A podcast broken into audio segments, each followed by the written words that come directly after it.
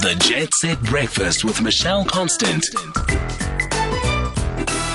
Now, the University of KwaZulu-Natal Centre for Creative Arts is presenting the 24th edition of the Time of the Writer International Festival. And this is going to be hosted virtually on the festival's social media channels from the 15th to the 21st of March 2021. And the theme for this year's festival is the writer, witness, canary in the mine, or testifier. And it focuses on the role of the writer in a time, for example, like COVID as well. And we'll talk about that in a little more detail next week here on the show. Now, last week we had Nick Haralambous, the author and entrepreneur, on the show. We spoke about the book How to Start a Side Hustle, a playbook for the new economy. We're not going to talk about that particular book, but we're going to talk about a fund that we didn't get to talk about with Nick, and I think it's a very valuable fund that we should be talking about. Because if you are a young entrepreneur, now is the time for you to be listening up. Are you someone who's starting a small to micro business? Are you being challenged by it? Well, listen up to Nick, because you could find yourself winning some money indeed. Nick, thank you so much for joining us. Thank you for having me again. I really appreciate it. I know, it's like it's becoming the Nick Haralambous show, but that's also okay at this point. I was going to say the same thing. It doesn't bother me at all. So here we go. Let's talk about this fund. It's really an amazing idea that you have launched, the Slow Fund. What does it mean? How does it work? So we live in a world where book promotions aren't really possible. And when I was gathering my thoughts with my publishers on how to tell the world about how to start a side hustle, I decided to do something very counterintuitive. I took all the marketing and advertising budgets that we were going to spend talking about the book, and we put it into a fund, which I've called the Slow Fund. And I've made a very big commitment. My goal for the next 10 years is just to try and get 1 million people to start small businesses. And the beginning of that journey is the Slow Fund. So what we've committed to, what I've committed to, is to give away 1,000 Rand every single day for the next 365 days. And we started doing that on the 15th of February when the book hit the shelves.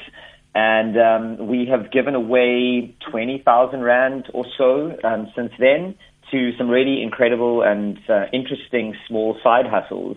Along with the 1,000 Rand, every day I also give 30 minutes of my time to help coach the people who receive the money. Yoko has come on board to give away a Yoko card machine to every single person for the next year.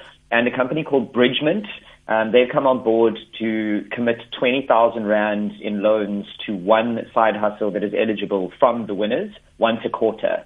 So we really are doing the best we can to help kickstart small business in South Africa. So it's 1,000 Rand a day to kickstart a small business. Correct. What are some of the businesses that have been applying to you? We've had some really incredible stories. I have to say, though, we've had nearly 9,500 applicants in under a month. So it has really exploded, more than I ever thought it would. And I am going through each applicant one by one myself to try and bring out the best. And it's hard work. Out of the first 3,500, there were maybe only 90 applicants who really ticked all the boxes for me.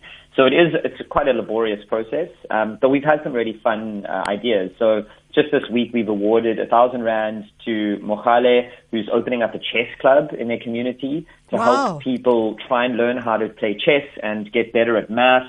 And that's like a monthly fee that you pay to join this chess club.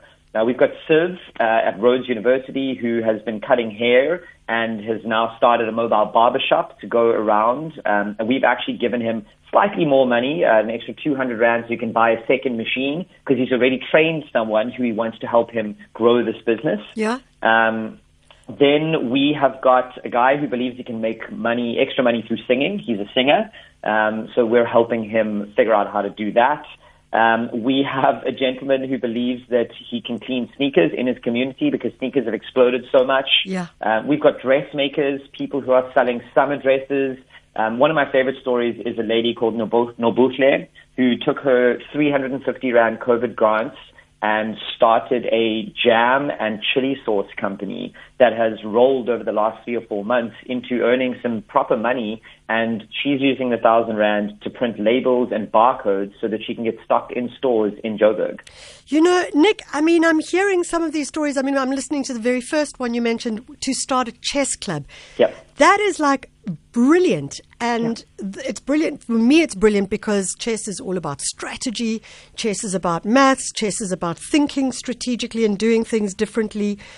But is this something that could become a business in your mind? I think we have to reframe what I'm trying to achieve here. Yeah. I'm trying to help people build extra income into their lives. So it doesn't it's a have side to be a, hustle. Yeah, it doesn't have to be a fully-fledged, massively profitable, employ 50 people. The idea here to define this very clearly is something to add to your existing income streams. Brilliant. So happy, go start a chess club, get 20 people paying you 50 rand a month, and you've got an extra 1,000 rand a month. That's great. And even if it's just something that sustains itself to uplift the community, that's cool too. My job is not to dictate or be dogmatic about what everybody wants to do. My job is to help them just get started, because that's the hardest part, is that first step. So 2 weeks ago, we spoke about the book, How to Start a Side Hustle, which is really essentially what the Slow Fund is looking at, is let's get that side hustle going.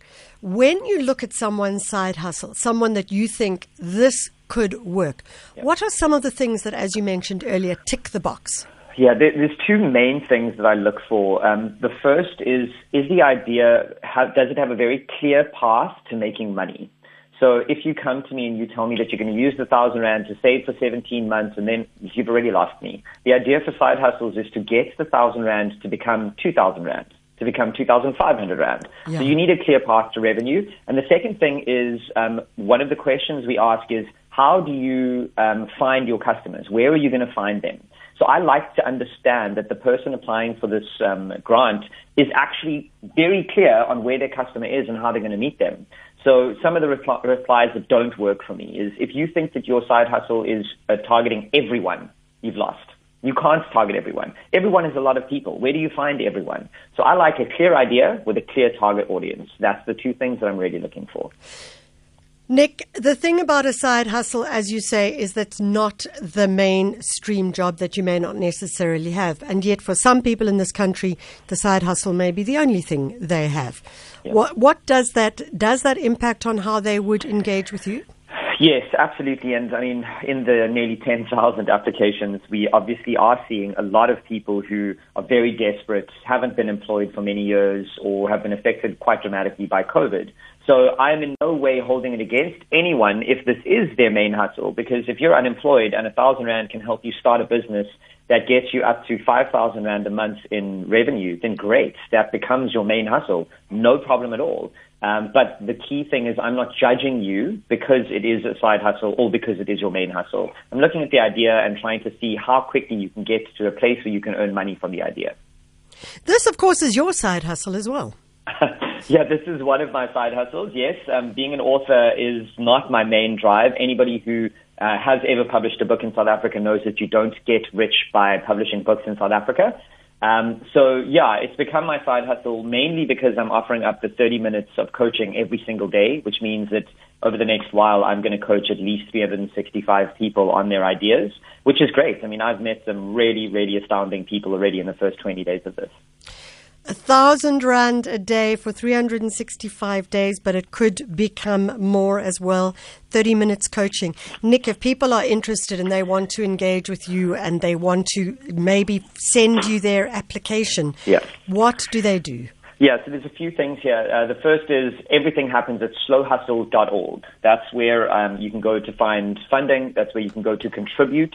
We are looking for contributions. The more money we get into the fund, the more businesses we can help start. And then today, I'm actually very happy to tell people that on that platform, slowhustle.org, I'm about to launch a program to help people online get from their idea to sale. So you can go there and you can actually get one-on-one time with me through the Side Hustle program that launches on Monday. Slowhustle.org. Get onto that website and you could find yourself winning 1,000 rand to start your side hustle. It's not a huge amount, but it's not to be sniffed at either. And it will be supported by some kind of coaching as well. Nick, I know that I am going to be talking to you at the festival, Time of the Writer. We're going to be talking about your book, How to Start a Side Hustle, a playbook for the new economy. It is called the new economy, and as we look at COVID, we are moving into very new economies. What would you like people to understand about this new world that we're moving into? I would like them to understand that in the world that we live in now, you have agency. You have the ability to make the choices that give you a stable financial future, that give you control. Because if we've learned anything over the last 18 months, nothing is certain. Not your job, not the world we live in, not our freedom, nothing. So you may as well start today on building a secure financial future. And the thing that I want people to understand is that a secure financial future is a diversified one. It doesn't mean you have to be an entrepreneur. It just means you need to diversify where you're making money from, because what if you lose your job or what if you lose your house? You need to be diversified. Nick Haralambous, author and entrepreneur, and I'll be chatting to him at the Time of the Writer.